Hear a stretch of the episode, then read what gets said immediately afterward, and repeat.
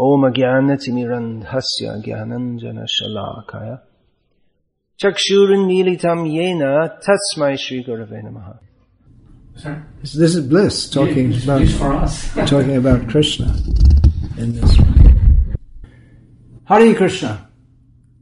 Now I'll, by the grace of Lord Krishna, give a summary of the Srimad Bhagavatam, the beautiful, glorious description of the personality of Godhead, the topmost of all Puranas, Canto 1, Chapter 11, Lord Krishna's entrance into Dwaraka, following the translation and commentary of His Divine Grace Srila Prabhupada, A.C. Bhaktivedanta Swami Prabhupada, which is uh, available for everyone, beautifully translated into English, and I recommend to everyone keep a set. This is one of 18 volumes. Keep a set in your home and read it again and again and again. And in this way, our mind will be attracted to Krishna just as the residents of Dwarka, their mind is attracted to Krishna, which uh, we shall hear about in this chapter.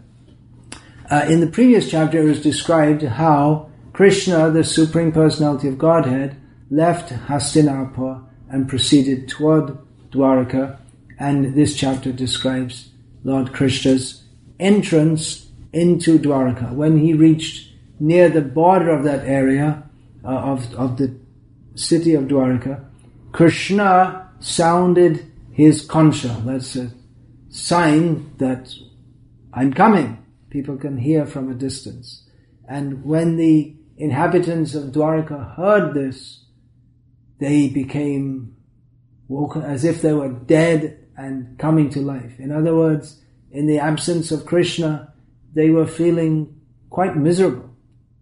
Actually, not miserable because if we think of Krishna as they were doing all the time, then we always feel happy. But that is one kind of transcendental happiness. Thinking of Krishna in separation, thinking, when will Krishna come? When will Krishna come? They knew that Krishna was with Yudhishthira and the other Pandavas in Hastinapur.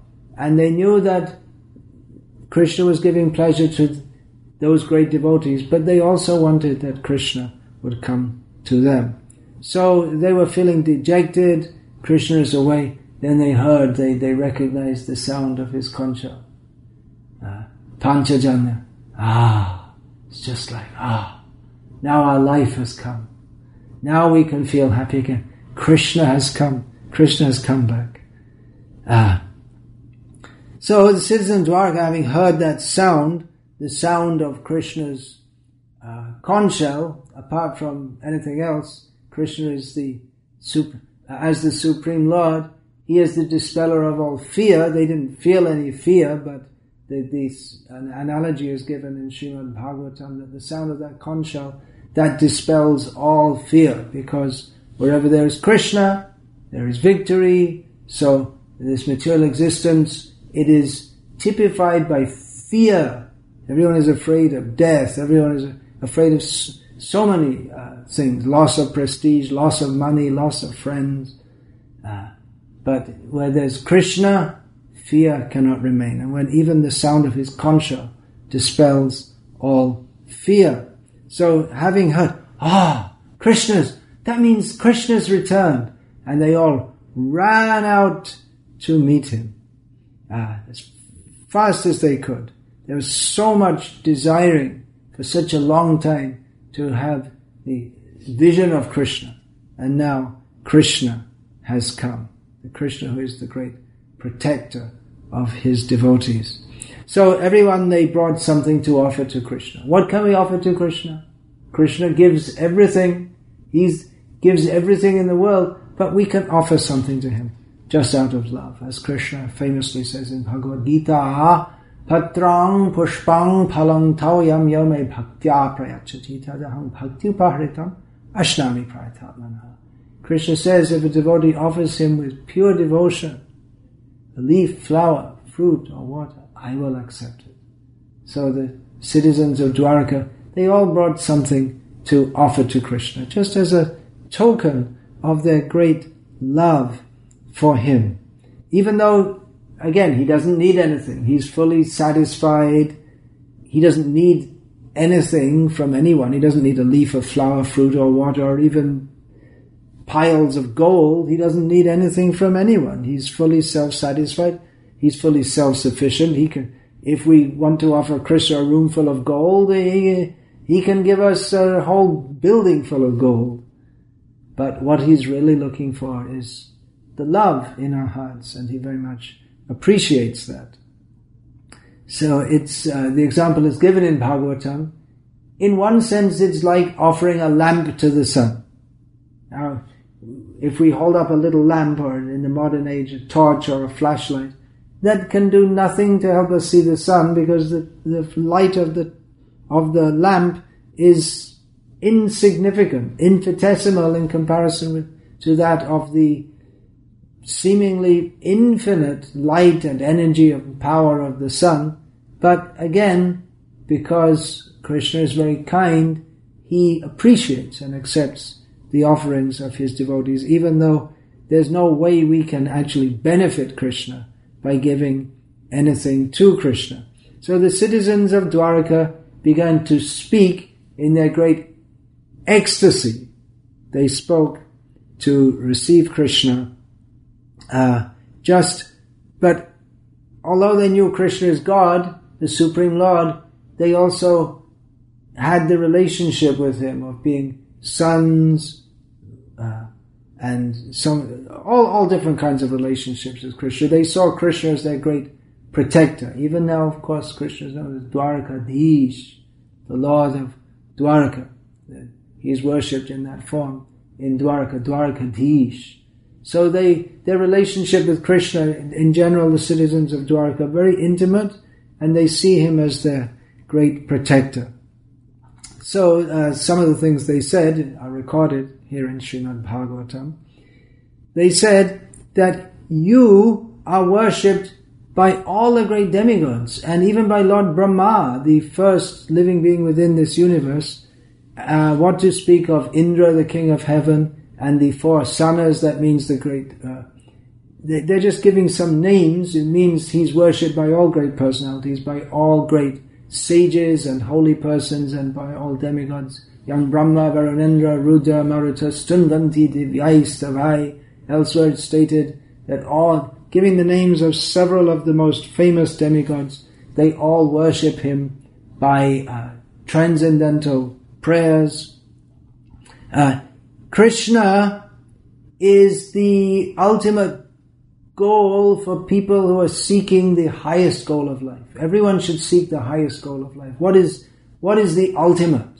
We shouldn't be satisfied with our miserable little lives in this miserable little world. We should pursue the ultimate. What is the highest? And people try to do that in various ways by meditation or by worshipping the Lord or trying to find out who is God. But this quest to find what is the ultimate truth, what is the highest reality, this quest comes to an end in Krishna because Krishna is the highest reality. So if we're seeking the ultimate truth, we can seek and seek and seek maybe after going over many, many lives, but when we find Krishna and we take full shelter in Krishna, then we no longer have to seek the truth, for we have found the truth. So Krishna is the ultimate refuge for all transcendentalists, for all people who are really aspiring to achieve the highest benefit of life. Krishna is the supreme transcendental Lord. He is beyond even time. Uh, time cannot affect him. We're all affected by time. That means that we grow old, we have to die, Krishna does not go old. He doesn't have to die. We don't speak of Krishna's death. That's not correct. Krishna appears in this world by his own desire, and he leaves this world by his own desire. So the residents of Dwarka were quite aware of this, and they addressed Krishna thus. They, they, they addressed him as the creator of the universe. You are, you are just like our father and mother. Krishna is everything to the devotees, the greatest well-wisher, the greatest master, the greatest guru, and the greatest object of worship. This is Krishna.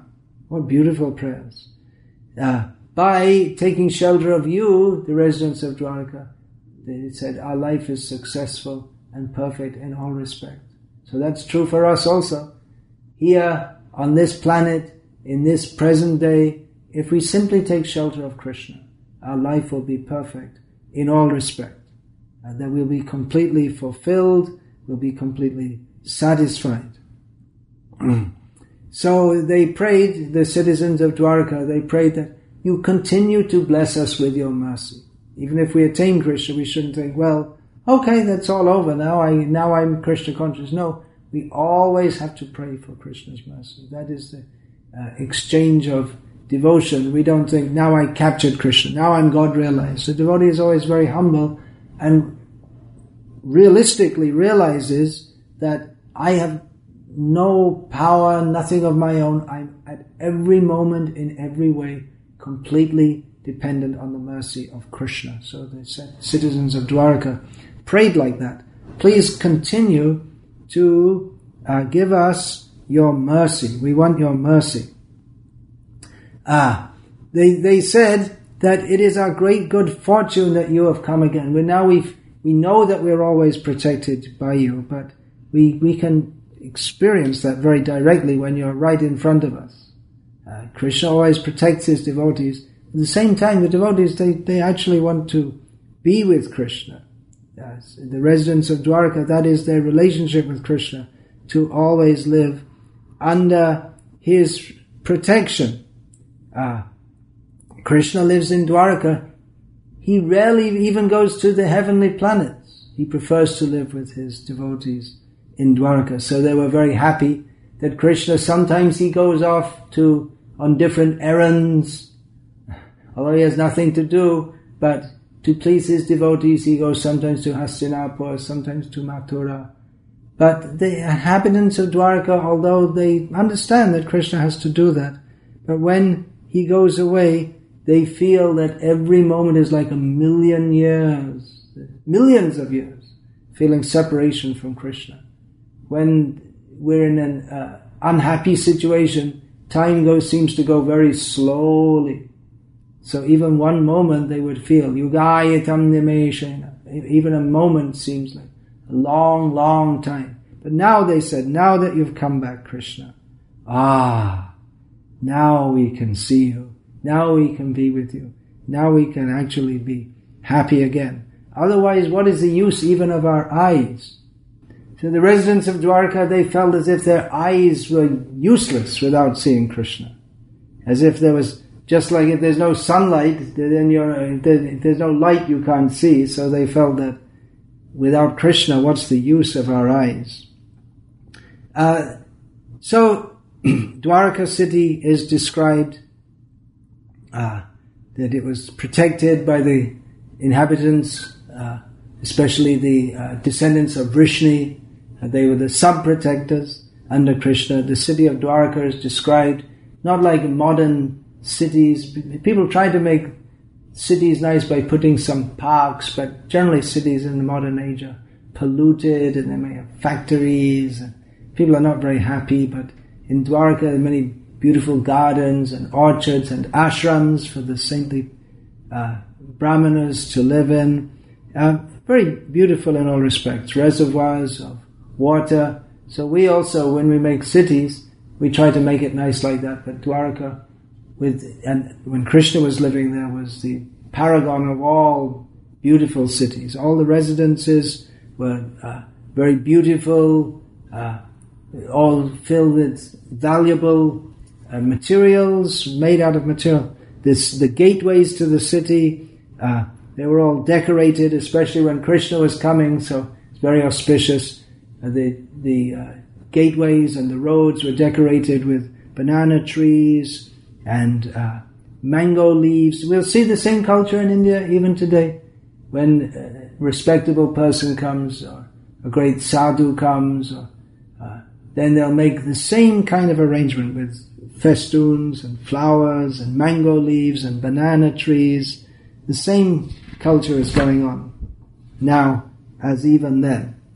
Uh, all the highways and the, the, the roads and the public meeting places, they were all thoroughly cleansed for Krishna to come. Of course, they'd be cleansed regularly, but a special cleaning was done and then sprinkled with scented water so that the whole atmosphere in the whole city uh, smelled very pleasant. And fruits, flowers, and this akshata, unbroken rice, it was sprinkled everywhere to make a pleasing and auspicious atmosphere. Outside every, every door of every residence, uh, clay pots with coconuts on them and uh, items like, uh, oh, another thing put is the sugar cane that is put outside and yogurt, yeah, yogurt may be sprinkled here and there and then incense and uh, oil lamps, all these auspicious items were placed to welcome Krishna, the Supreme Personality of Godhead. Everyone, uh, as soon as they heard that Krishna was coming, uh, all the, the leaders of the Yadu dynasty and everyone, they all, whatever they were doing, they stopped and they, they just forgot whatever, even if they were eating or resting or uh, lying and conversing with others, they immediately forgot what they were doing and prepared to receive the Supreme Personality of Godhead, Krishna. The leaders of the Yadu dynasty, they went out on chariots as fast as they could to greet the Lord. They brought with them brahmanas who were reciting Vedic hymns. They had all kinds of auspicious offerings uh, to offer to Krishna. Uh, elephants were also considered very auspicious. They also accompanied them as they went to meet Krishna. And then the auspicious sound of conch shells blowing and bugles blowing. It was all of a sudden there was a big festival going on. Krishna has come! We can't imagine what is the happiness of the residents of Dwarka that at last they knew that Krishna is going to come, but it seemed a long time. When every day they would get up and say, when will Krishna come today? Will Krishna come today? And every moment, Krishna could come at any moment. They were thinking like that. And eventually Krishna came and all their anxiety, of, all their hope, Krishna, Krishna, when will he come? It all dispelled and they felt full happiness in the return of Krishna. So they offered their respectful prayers, but it wasn't just with respect, it was with full affection and love.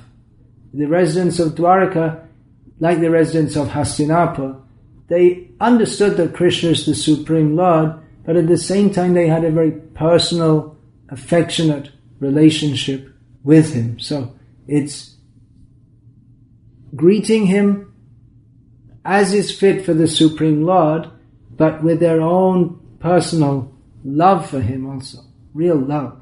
God is not simply to be prayed to and respected and bowed down to, but actually loved. And Krishna he plays the part of a human being just to accept the love of his devotees.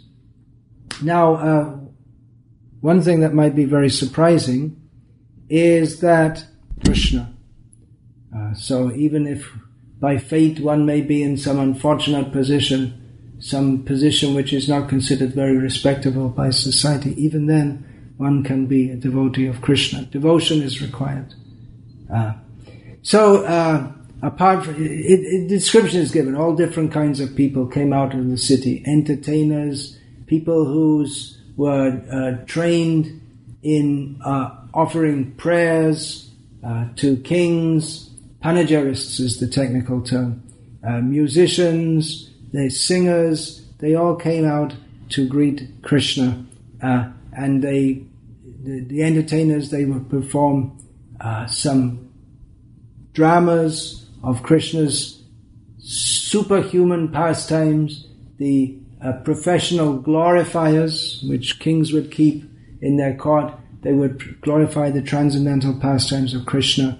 Uh, Krishna, just as they were going out to meet him, Krishna himself was also advancing toward them, and Krishna very happily met all the leading citizens of Dwarka outside the city and uh, embraced them, offered them greetings. To the elders he bowed down, smiling, and in all respects made them happy. And it's mentioned that not only did he greet the leaders, the, the prominent people of Dwarka, but also even the persons who are considered lowest in rank.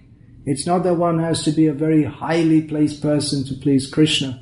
One can be in any social status. Uh, Krishna is pleased by devotion. So even persons, we don't expect persons of very low rank. If a king comes to the city, we don't expect the king to acknowledge the persons of low rank. But Krishna did because he really loves everyone very deeply. Then Krishna entered the city, and around him were the people of higher rank, the uh, elderly people. Elders are to be respected. Uh, the brahmanas, the, the leaders of society, uh, they entered the city along with their wives, along with Krishna, and they were all praising the glories of Lord Sri Krishna, the Supreme Personality of Godhead.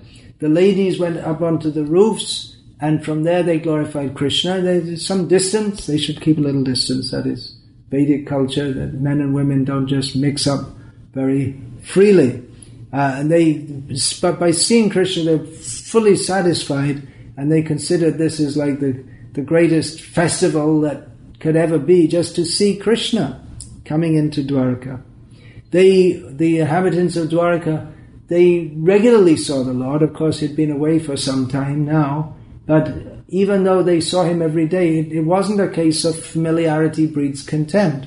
Every day they saw him, and every day they experienced extreme transcendental bliss, and they wanted to see him more and more and more and more. The reservoir of all beauty, the reservoir of all pleasure, the reservoir of all attractiveness, the supreme, beautiful, loving, most kind personality of Godhead, Sri Krishna, who resides in Dwaraka. His very chest is the abode of the goddess of fortune. There's all good fortune is there with Krishna. His moon-like face is the proper object for the eyes that desire to see all that is beautiful. This is the poetic language of the Bhagavatam.